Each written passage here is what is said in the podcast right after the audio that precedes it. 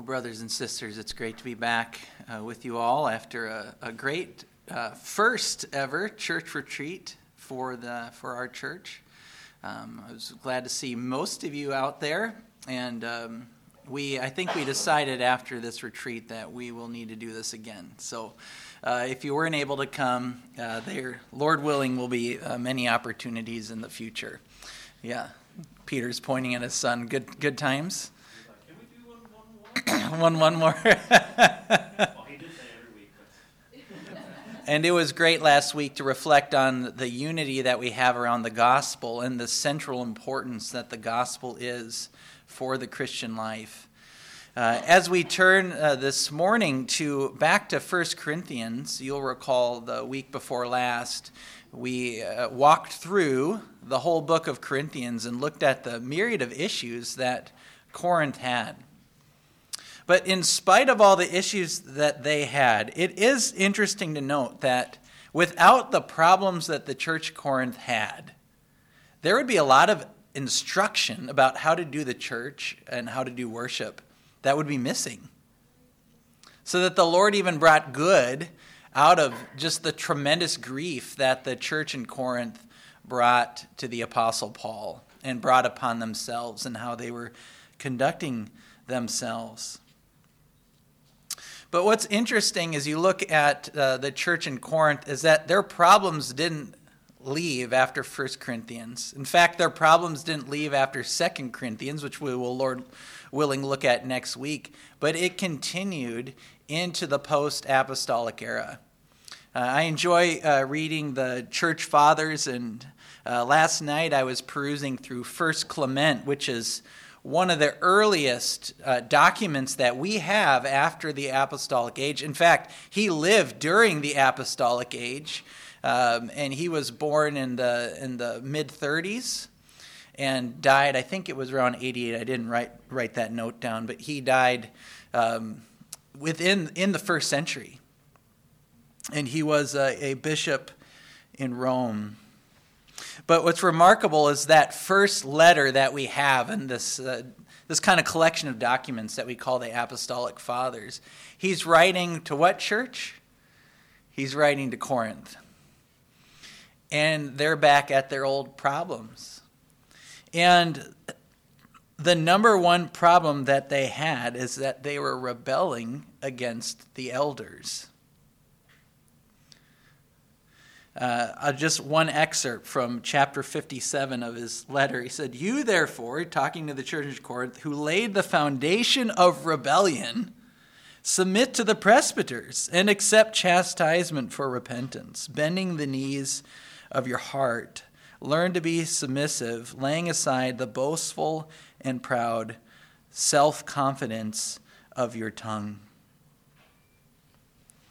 so the boasting that we see in 1 Corinthians, we'll see next week in 2 Corinthians, and into the early post apostolic era, Corinth still has a problem with rebellion and boasting.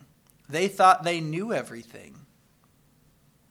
And as Clement points out, they have a problem with boastful and proud self confidence, and it's expressing itself in how they're speaking and talking about those in leadership. I just find it interesting uh, that in the history following, following the biblical record, we still see the same problem going on. And it's the same problem every generation faces. It's the same problem every generation faces, and we face it today as well. If I may, for a moment, speak candidly about the, the mission in Norway, the Lord allowed us in these early years to have three churches planted, three, which, is, which is remarkable. And early on, we saw a lot of quick growth and success. But it's also interesting that an issue of arrogance, self confident boasting was the downfall of the unity of the mission early on. One church went down for it, another church split away because of it, and even rumors and accusations about us persist to this day because of it. And what's very interesting to me It would not have been the issue that I would have thought it would have been as a missionary coming to Norway. The, the dominant issue has centered around who can come to the Lord's table and what kind of heart do you need to have to come to the Lord's table. And the accusation has been that we are holding as reformed people a view that was invented during the time of the Reformation and that needs to be discarded today. That is, the accusation is that the requirement that you need to examine yourselves and understand what you're doing when you come to the Lord's table the accusation is that this is a Reformation era invention that needs to be discarded. And so the question today is how are we to approach the Lord's table? And this is a mission critical issue. It's interesting to me that people are getting bent out of shape about the age when a child can come to the Lord's Supper. And in debating that issue, they're throwing out the whole idea that we need to examine ourselves and our sin and have an understanding. And the excuse for throwing that out is that it's a Reformation era invention. So even this week, I had to defend our case um, against the accusation of someone that was grossly maligning the process and in self confident knowledge speaking about the early church, speaking about what the reformers did and didn't believe in a way that was uninformed, in a way that was inaccurate, in a way that is doing great damage to the reformed leaning churches in this country. And so we are going to address this issue head on this morning, and I will commend to you the right practice that, regardless of your age, you have to have the ability to examine yourself, have a knowledge of your sin and the importance of repentance, and to remember what it is that the Lord's Supper commemorates. So it's a timely message in light of current events in the mission. It's a timely message in terms of the letter that we just finished going through two weeks ago. And it's a timely message as we prepare to approach the Lord's table in the evening service. So let's dive in and see what the word of the Lord reveals. The way we're going to approach this this morning to answer the question of how do we approach the Lord's table is first I'm going to exposit the text as we ought and as I think is the right way to exposit the text in line with our Reformation tradition as well as more broad evangelical understanding of this text. And then we are going to look at the question is this a Reformation era invention? By looking at the sources, by going back to the early church fathers and seeing what they actually said about it.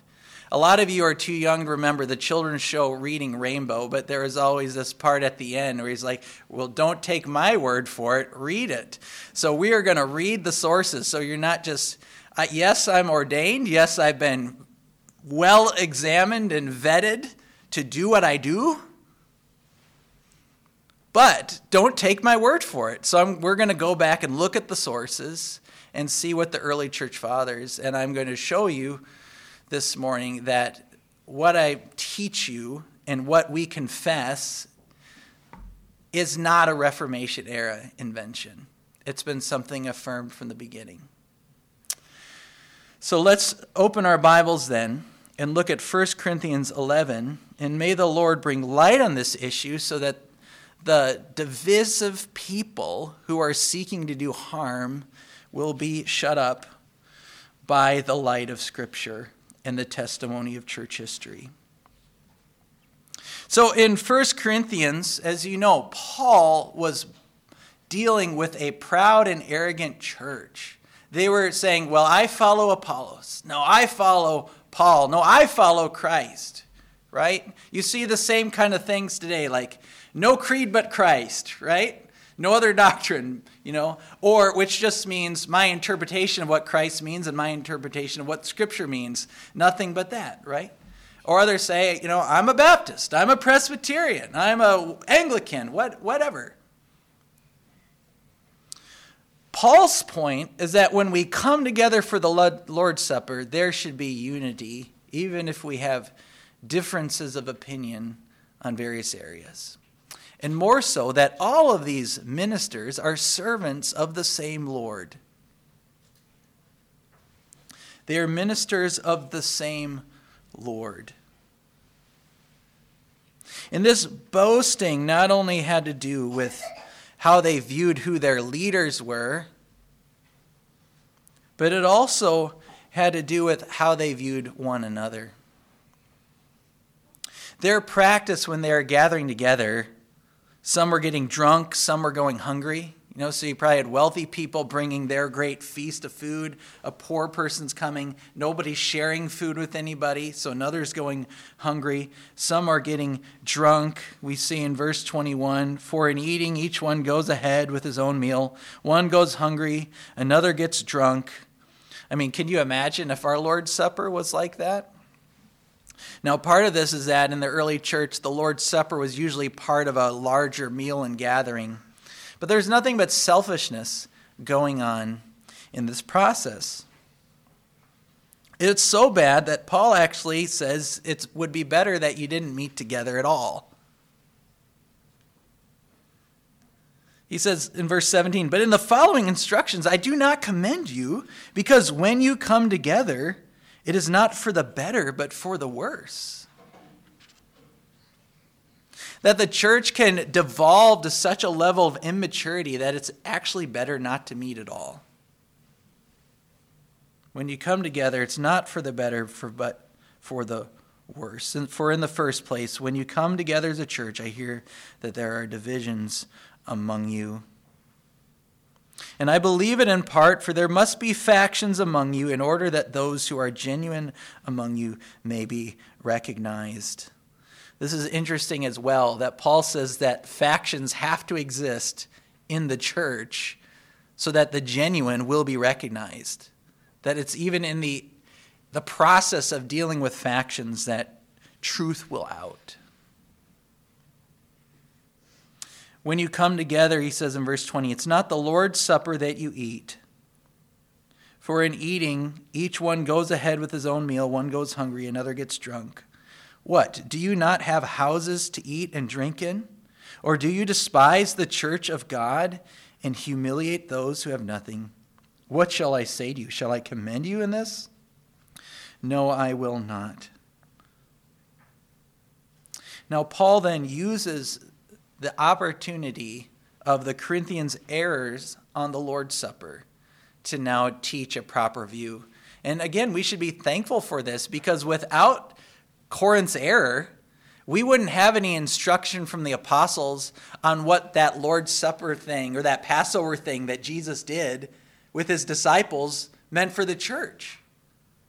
Right? Was that a one time thing that Jesus did with his disciples? So it's interesting, and by God's providence, that he used conflict to bring clarity to an issue.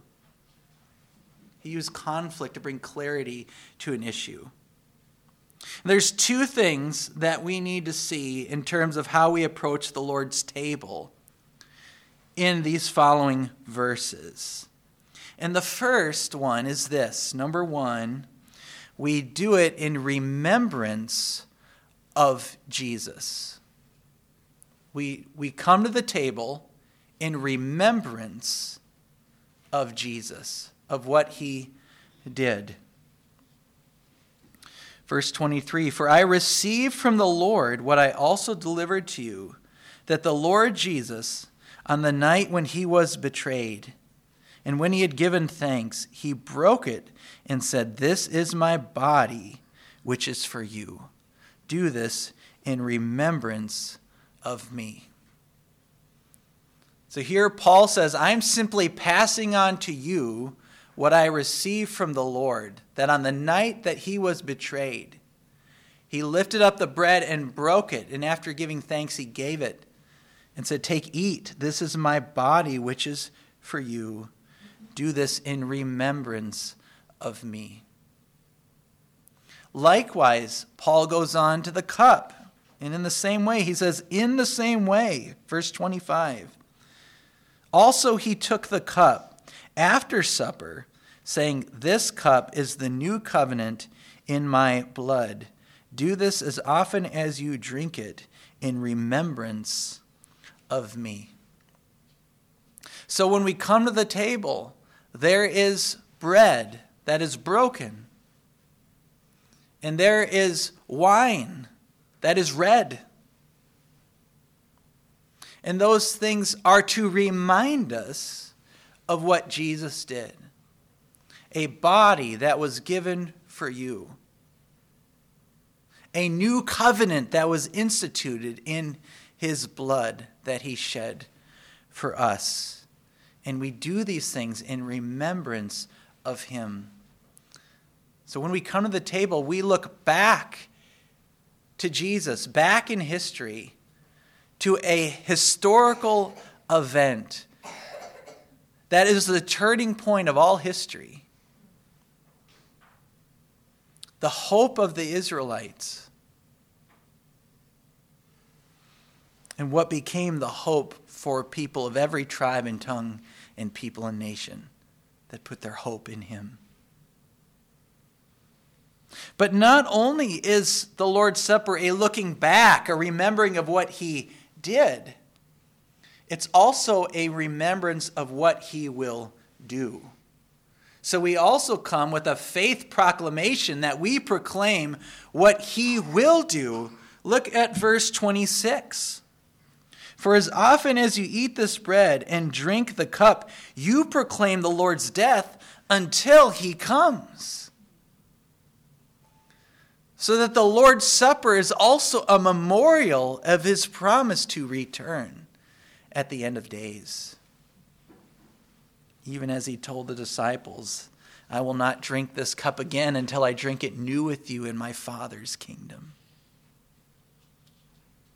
So the Lord's Supper requires a rudimentary, a basic knowledge of what he did because it's a remembrance, it's a memorial of what Jesus did for us a body broken for us, blood poured out as the new covenant for us, and something we do in joyful and thankful anticipation of his return. So we drink it in hope and in faith that he will come again. So the Lord's Supper is at its most basic level a memorial, it's a remembrance of what Jesus did for his disciples. But is that it? The second thing we see, a, second point here on how we approach the Lord's table, is we are called to examine ourselves. We see, especially in verse 28, let a person examine himself then, and so eat of the bread and drink of the cup. Now, this is where the debate surrounds. This is where the debate surrounds. What does it mean to examine yourself, because in verse 29, it also says, For anyone who eats and drinks without discerning the body eats and drinks judgment on himself. So, what body is Paul talking about? Now, the accusation today is that Paul is talking about the body of Christ, meaning the church in Corinth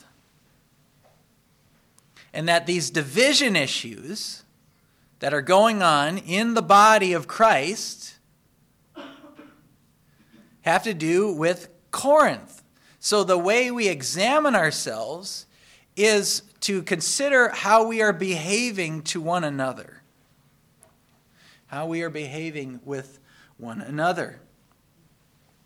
And I will say, and I can speak for almost every common commentary I've ever read on this issue, nobody denies that. Nobody denies that. Certainly when we come to the Lord's table, if we have if we have sinned against a brother or sister in the body, or we are active in creating division in the church, we ought to examine ourselves concerning that matter before we come to the Lord's table. And I've never read a commentary that denies that.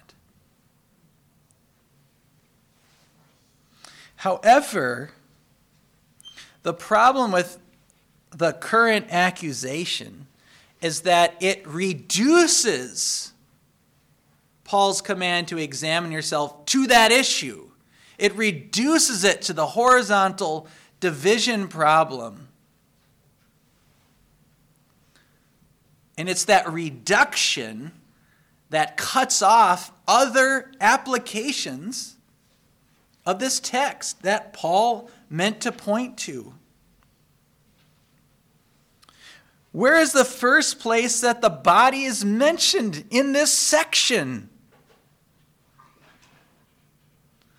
Verse 24 This is my body, which is for you.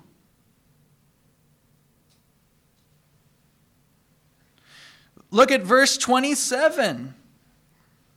Whoever therefore eats the bread and drinks the cup of the Lord in an unworthy manner will be guilty concerning the body and blood of the Lord.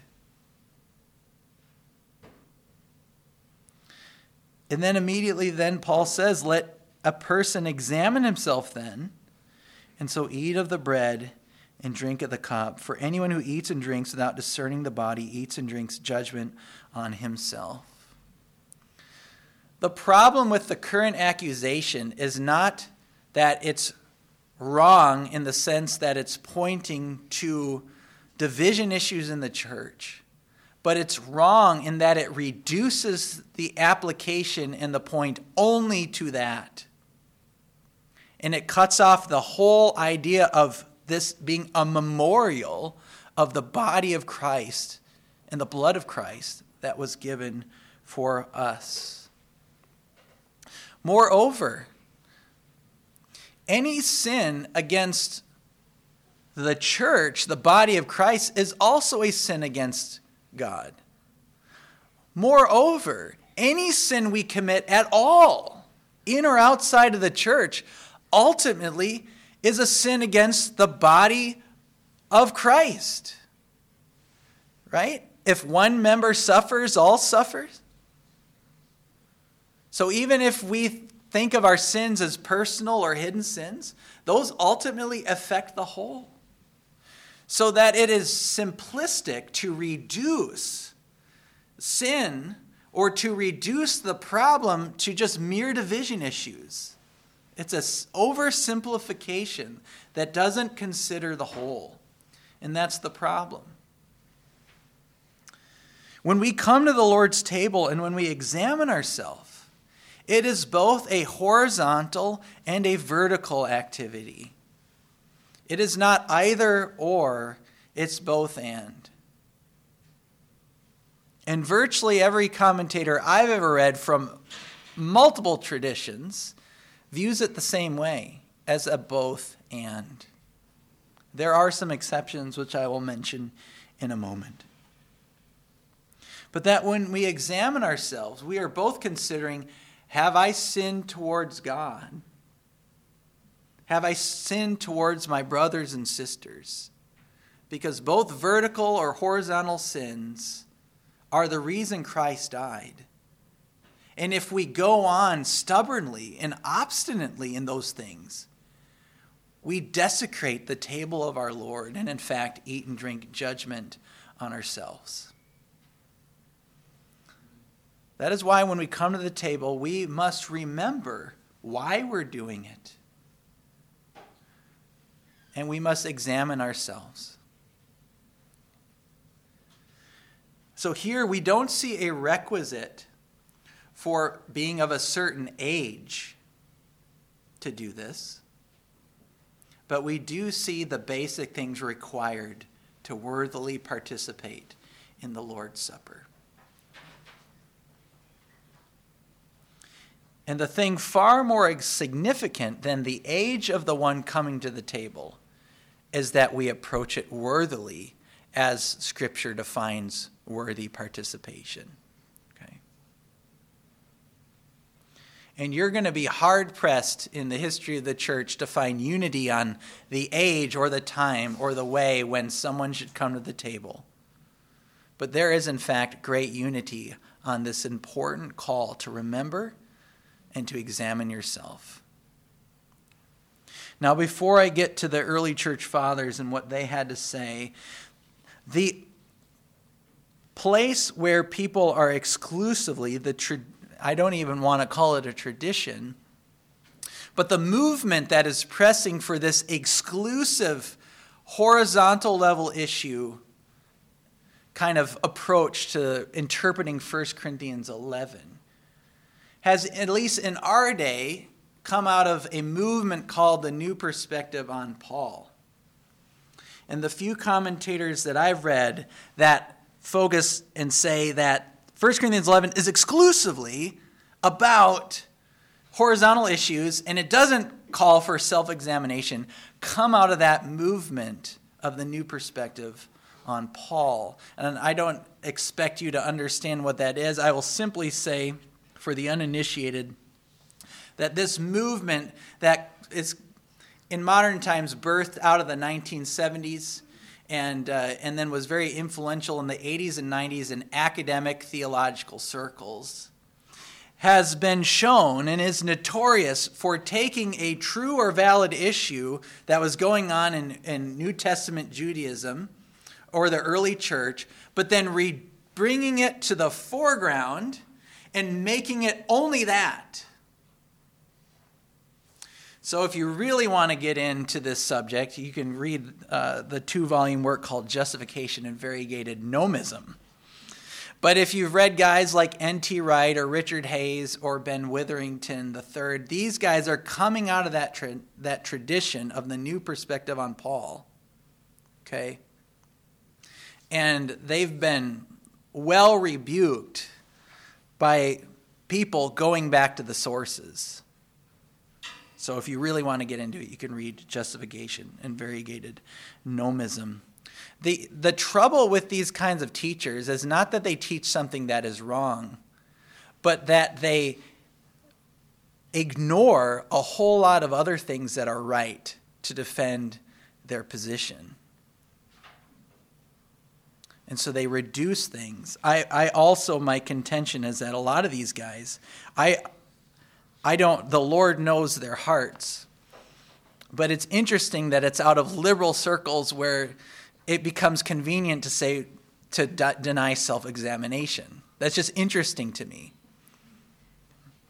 And this movement, of course, greatly influenced a movement called the Federal Vision controversy, which was a controversy that boiled up in reform circles and has been highly influenced in the Doug Wilson camp and uh, the Moscow movement and that whole tradition.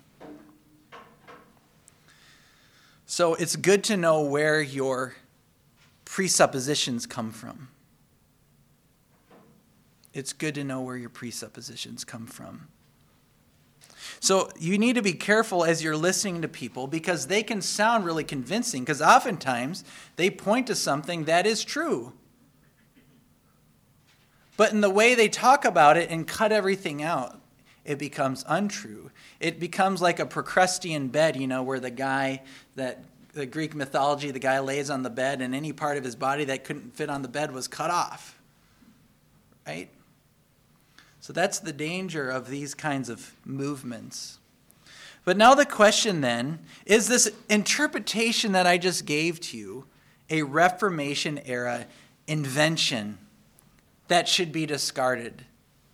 The allegation uh, that was lobbed at us in recent days was that there's a growing consensus that this is just about a horizontal issue. There's a growing consensus that the Reformation era interpretation is incorrect. And that we need to go back to what the early church said, and this Reformation era invention needs to be discarded today. First of all, I will say that the only people in this growing consensus are people in this tradition I just talked about, this new perspective, liberalizing tradition. And then a few in this federal vision kind of camp. But did the early church fathers teach the same thing as the reformers? Or was the interpretation I gave you this morning truly a Reformation era invention? Well, let's see what we find.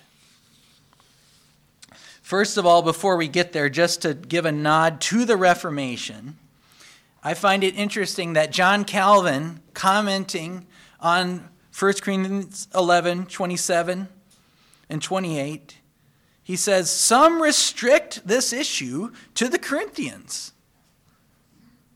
So, this is interesting to me. Not a new issue we're battling. Calvin says, Some restrict it to the Corinthians and the abuse that crept in among them. But I am of the opinion that Paul here, according to his usual manner, passed on from the particular case to a general statement. So, Paul's usual manner as you read his epistles is that he will address a particular issue that's arisen in the church but then give a general statement that's not meant for just that particular situation, because Paul understood his role as apostle to the Gentiles, that he would give a general theological application of the issue that will benefit the church moving forward. So Calvin says some restricted the Corinthians and the abuse that crept in among them, but I am of the opinion that Paul here, according to his usual manner, passed on from the particular case to a general statement, or from one instance to an entire class. So, what then did the early church fathers teach? What did they teach? I think Joseph Fitzmyer, who was a Roman Catholic commentator, represents the tradition that I'm going to show you in just a second. But even Fitzmyer says, Let each one scrutinize whether he rightly understands what remembrance of the Lord, his supper, and his death actually mean, and whether one is disposed to proclaim them by such Eucharistic reception. Self examination and acknowledgement of one's status are to precede participation in the supper.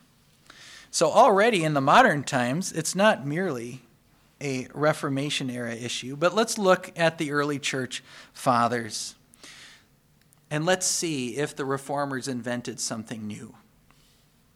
So, the, what I did this week is I, I have all the church fathers, all the patristics uh, on my computer. So, I'm very thankful to live in the modern digital age because I have all these guys on my computer. It's great. And the computer doesn't get any heavier when you add books to it, it's all right there.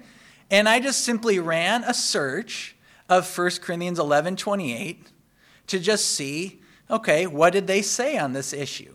Okay, so that was my pathway or procedure for finding these sources. And guess what? They teach the same thing as the reformers.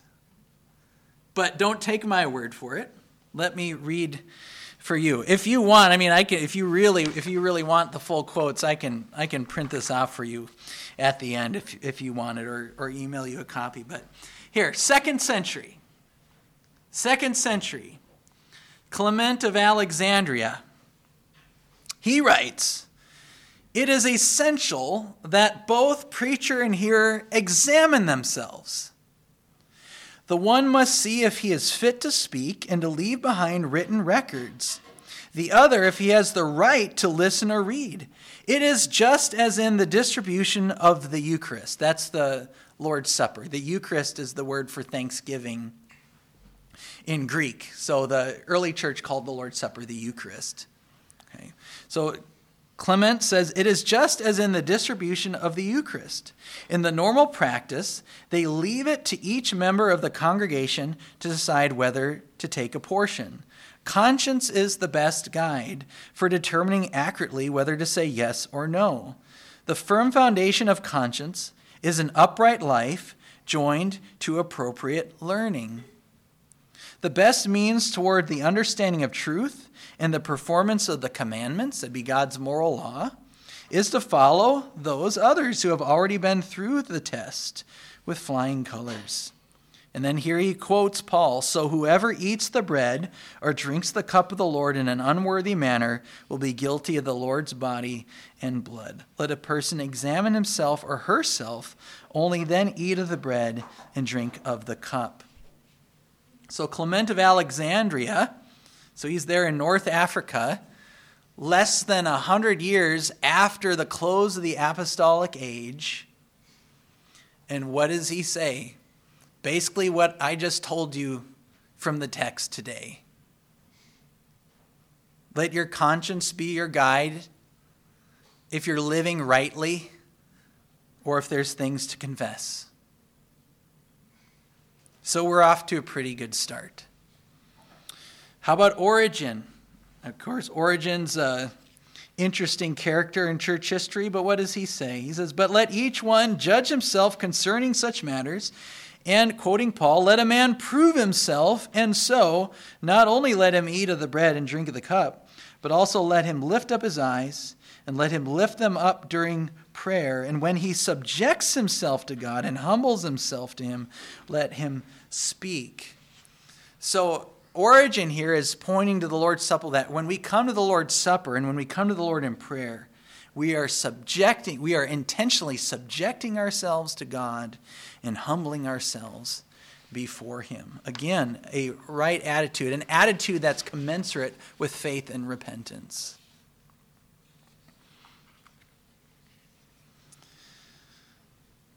Basil of, of Caesarea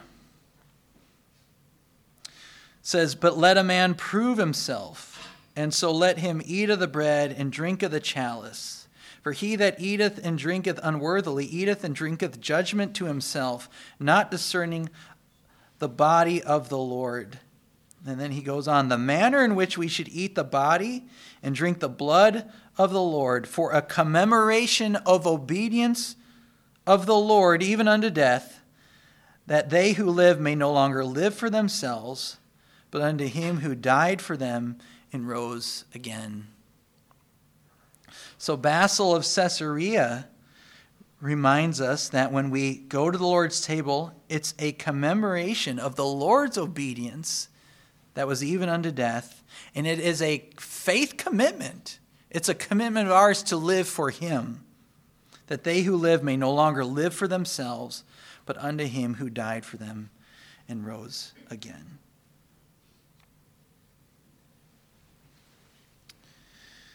Tychonius in 380 says, For the body and blood of the Lord are life. Just as the same one says, One who eats my flesh and drinks my blood has eternal life. He's quoting John 6.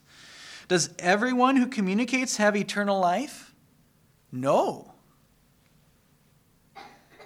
Because it is written, One who eats and drinks the body and blood of the Lord unworthily eats and drinks damnation to himself. So this is interesting. In 380, Tychonius is saying just because you receive the sacrament doesn't mean you receive the benefits of it. We could get in a whole other debate on Roman Catholic and Eastern Orthodox theology of the sacraments here, but we don't have time. But he says, Does everyone who communicates, that is, comes to the Lord's table, have eternal life? No. Because it is written, One who eats and drinks the body and blood of the Lord unworthily eats and drinks judgment on himself. He goes on, For the part that examines itself and knows how it should eat, it alone eats from the tree of life. But the part that has been blinded does not give heed to Christ, to the light of life. So when we come, we must come giving heed to Christ. John Chrysostom 386 to 387. He's entreating people to repent rightly in his book on repentance and almsgiving. And he says, I implore you, I entreat you, I have the privilege for you to leave me every eagerness, every sin, and afterward to approach this awesome table. Strive for peace, he says, with all men and for the sanctification without no one will see the Lord. Here you see him both saying, strive for horizontal peace, but also for the sanctification without which no one will see the Lord. He's quoting Paul to the Corinthians there. The individual who is unworthy to see the Lord is also not worthy of the communion in the body of the Master. For this reason, Paul says, let everyone examine himself, and afterward let him eat of the bread and drink from the cup. I'll just get, I'm skipping over some, but just giving you a few examples. Gregory of Nyssa, in his ascetical works, and he lived in the fourth century as well, he says, the participation in this food and drink is not careless and indiscriminate. Again, the participation in this food and drink is not careless or indiscriminate, for the apostle limits it thus let a man prove himself, and so let him eat of that bread and drink of the cup. For he who eats and drinks unworthily eats and drinks judgment to himself. The evangelist also seems to point this out definitely at the time of the mystical passion, when the good counselor took down the body of the Lord and wrapped him in spotless and pure linen and placed him in a new and pure sepulchre. Thus, the command of the apostle and the observation of the evangelist become a law to all who receive the holy body with a pure conscience. If there is somewhere some stain from sin, we must wash it out with the water of our tears. So again, Gregory is saying if our conscience senses some stain of sin, we need to repent of that first before coming to the table. Let a man prove himself, he quotes Paul, and so let him eat of the bread and drink of the cup. Jerome, who translated the Bible into the Latin Vulgate, in the fourth century reminds, points to Aaron and that how Aaron could only enter the Holy of Holies once a year, and how Aaron could only approach the Holy of Holies because of all the rituals God prescribed that he might be clean. And then Jerome goes on to use that as an analogy of what we do when we come to the table. And he says, At the end it is stated, If a man eateth of the sanctified things through ignorance, iniquity, and wickedness, they are laid at his feet, and he shall be bound by a vow. So he's saying, whether you're ignorant, whether you're guilty of iniquity or wickedness, you are going to be bound by the vow of what you do when you come to the table, whether eating and drinking to the nourishing of your faith or to the destruction of your soul. Whence also, he goes on, the apostle teaches us that we are to eat the Eucharist of the Lord with caution, with caution, lest we eat to ourselves condemnation and judgment. If ignorance is condemned under the law, how much more will full knowledge be condemned according to the gospel? Now, hear what he's saying rightly here.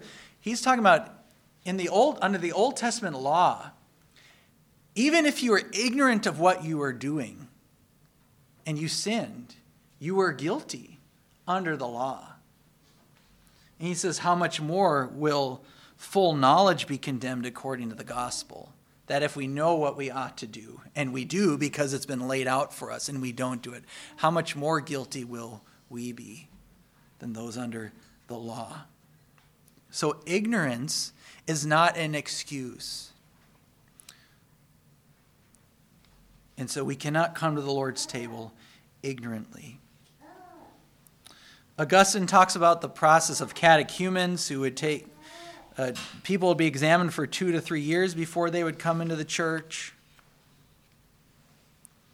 And he talks about how that process of time was so that they would learn what it means to live worthily of the Lord, what it means, what faith and repentance means, what the Christian life should be.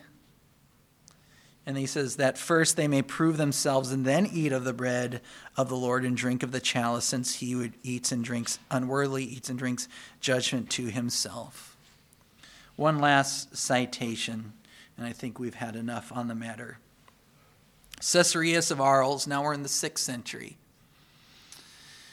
He writes, and he says basically the same thing that Caesarea, um, that, um, excuse me, that Clement, Clement of Alexander said at the beginning. He said, he writes, Because of all of this, most beloved brethren, I warn and admonish you that everyone should revert to the only qualified witness, his own conscience. If there he discovers any wounds of sins, let him have recourse to the healing power of tears. Let him be sorry for what he did. Let him begin to attend most vigilantly to his past actions, to avoid present sins, to anticipate future ones and to banish every evil with the assistance of God. Because as long as a man is ignorant of how long he can live in this world, he cannot escape if repentance does not precede him. Before all else, most beloved brethren, reflect with dutiful faith and with all the devotion of your own soul on what pertains particularly to the faithful that you are about to approach the altar of your Lord and God. Observe all the hidden places of your heart, lest by chance there be some sins there which have not yet been cared for by almsgiving and fasting. Moreover, fear the words of the apostle Whoever eats the body and drinks the blood of the Lord unworthily sins against the body and blood of the Lord. A man should examine himself first and only then should he eat of the bread and drink of the cup. So, what have we seen in this walk through the church fathers? They're essentially saying and interpreting 1 Corinthians 11 the same way the reformers did. In the same way we as reformed and evangelicals do today.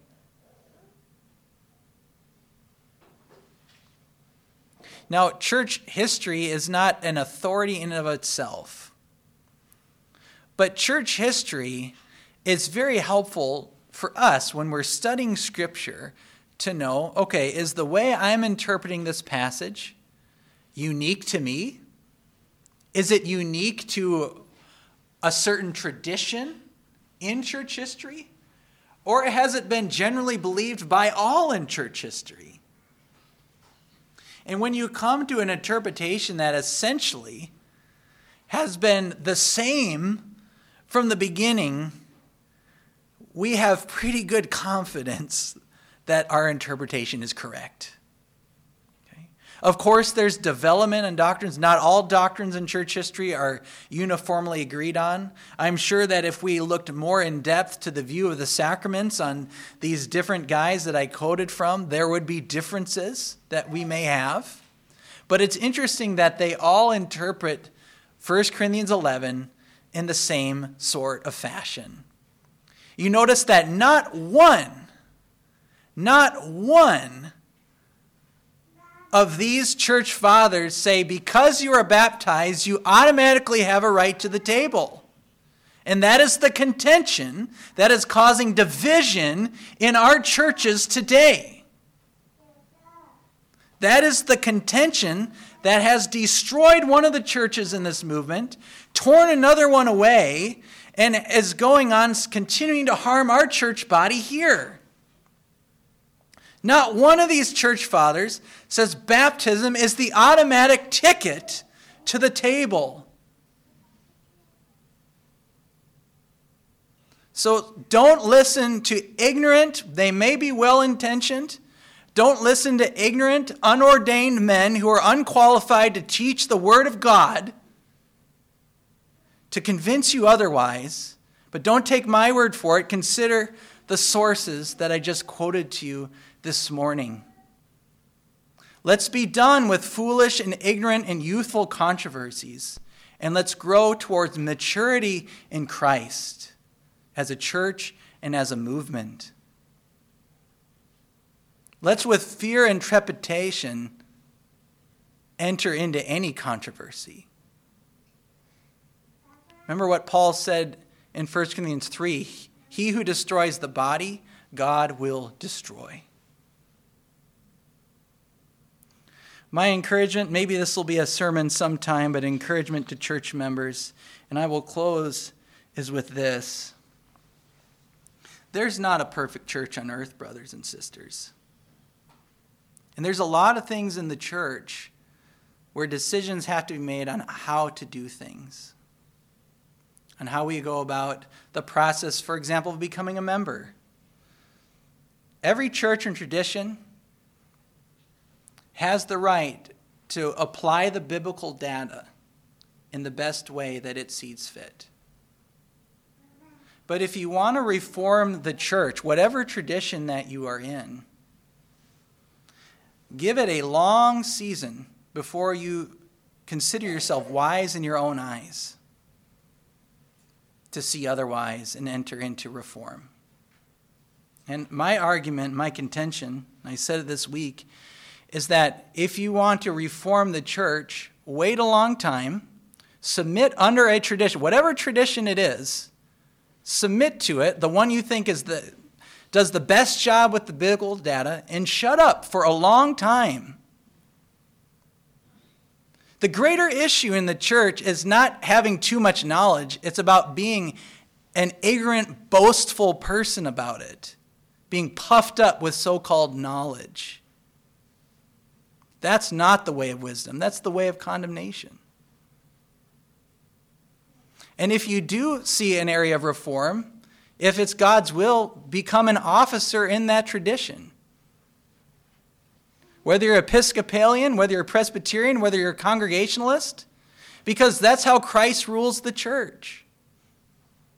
And then if the Lord appoints you as an officer, seek for reform if there's an area that there needs to be reformed. But, brothers and sisters, let's not be like the Corinthians that couldn't ever learn the lesson. They couldn't learn it after 1 Corinthians. They couldn't learn it after 2 Corinthians. They still couldn't learn it when, when Clement's writing to them. Still in the first century. Let's not be like that. The danger of youth is that we always think we know everything.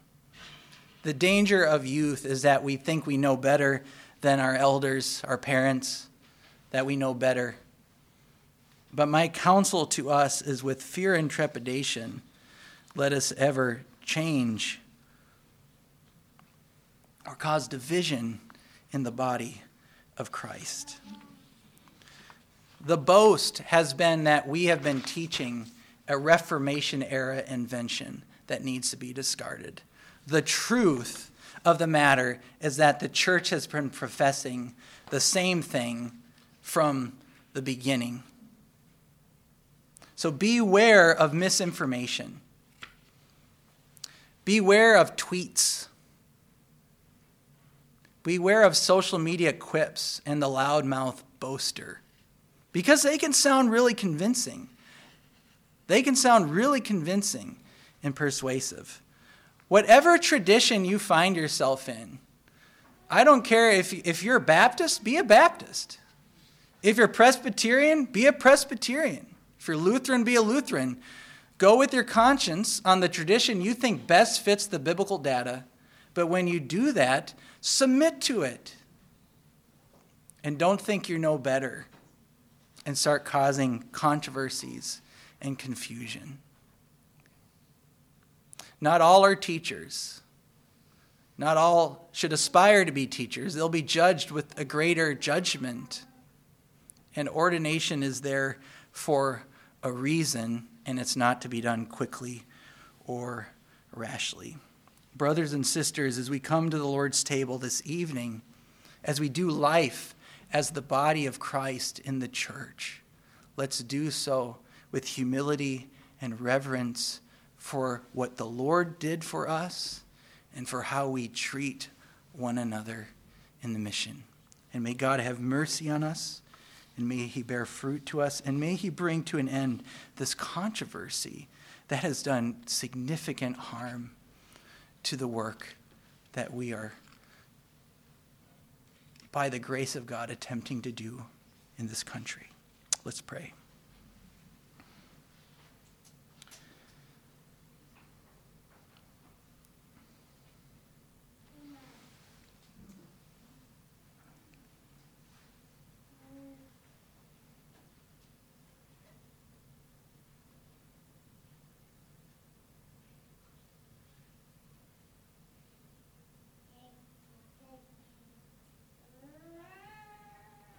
Lord, there's so many wonderful benefits of youth bodies that work, energy, life, light in our eyes, the prospects for the future.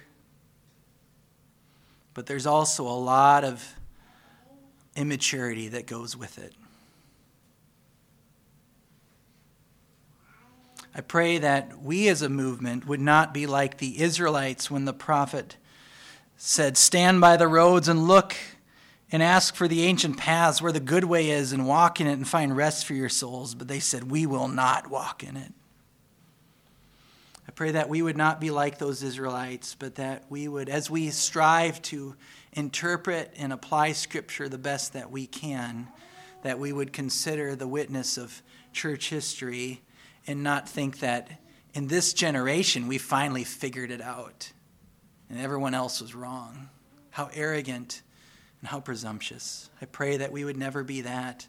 I pray that as a church filled with members, old and young, that we together would grow towards maturity in Christ, that we would grow towards unity of purpose and oneness of mind.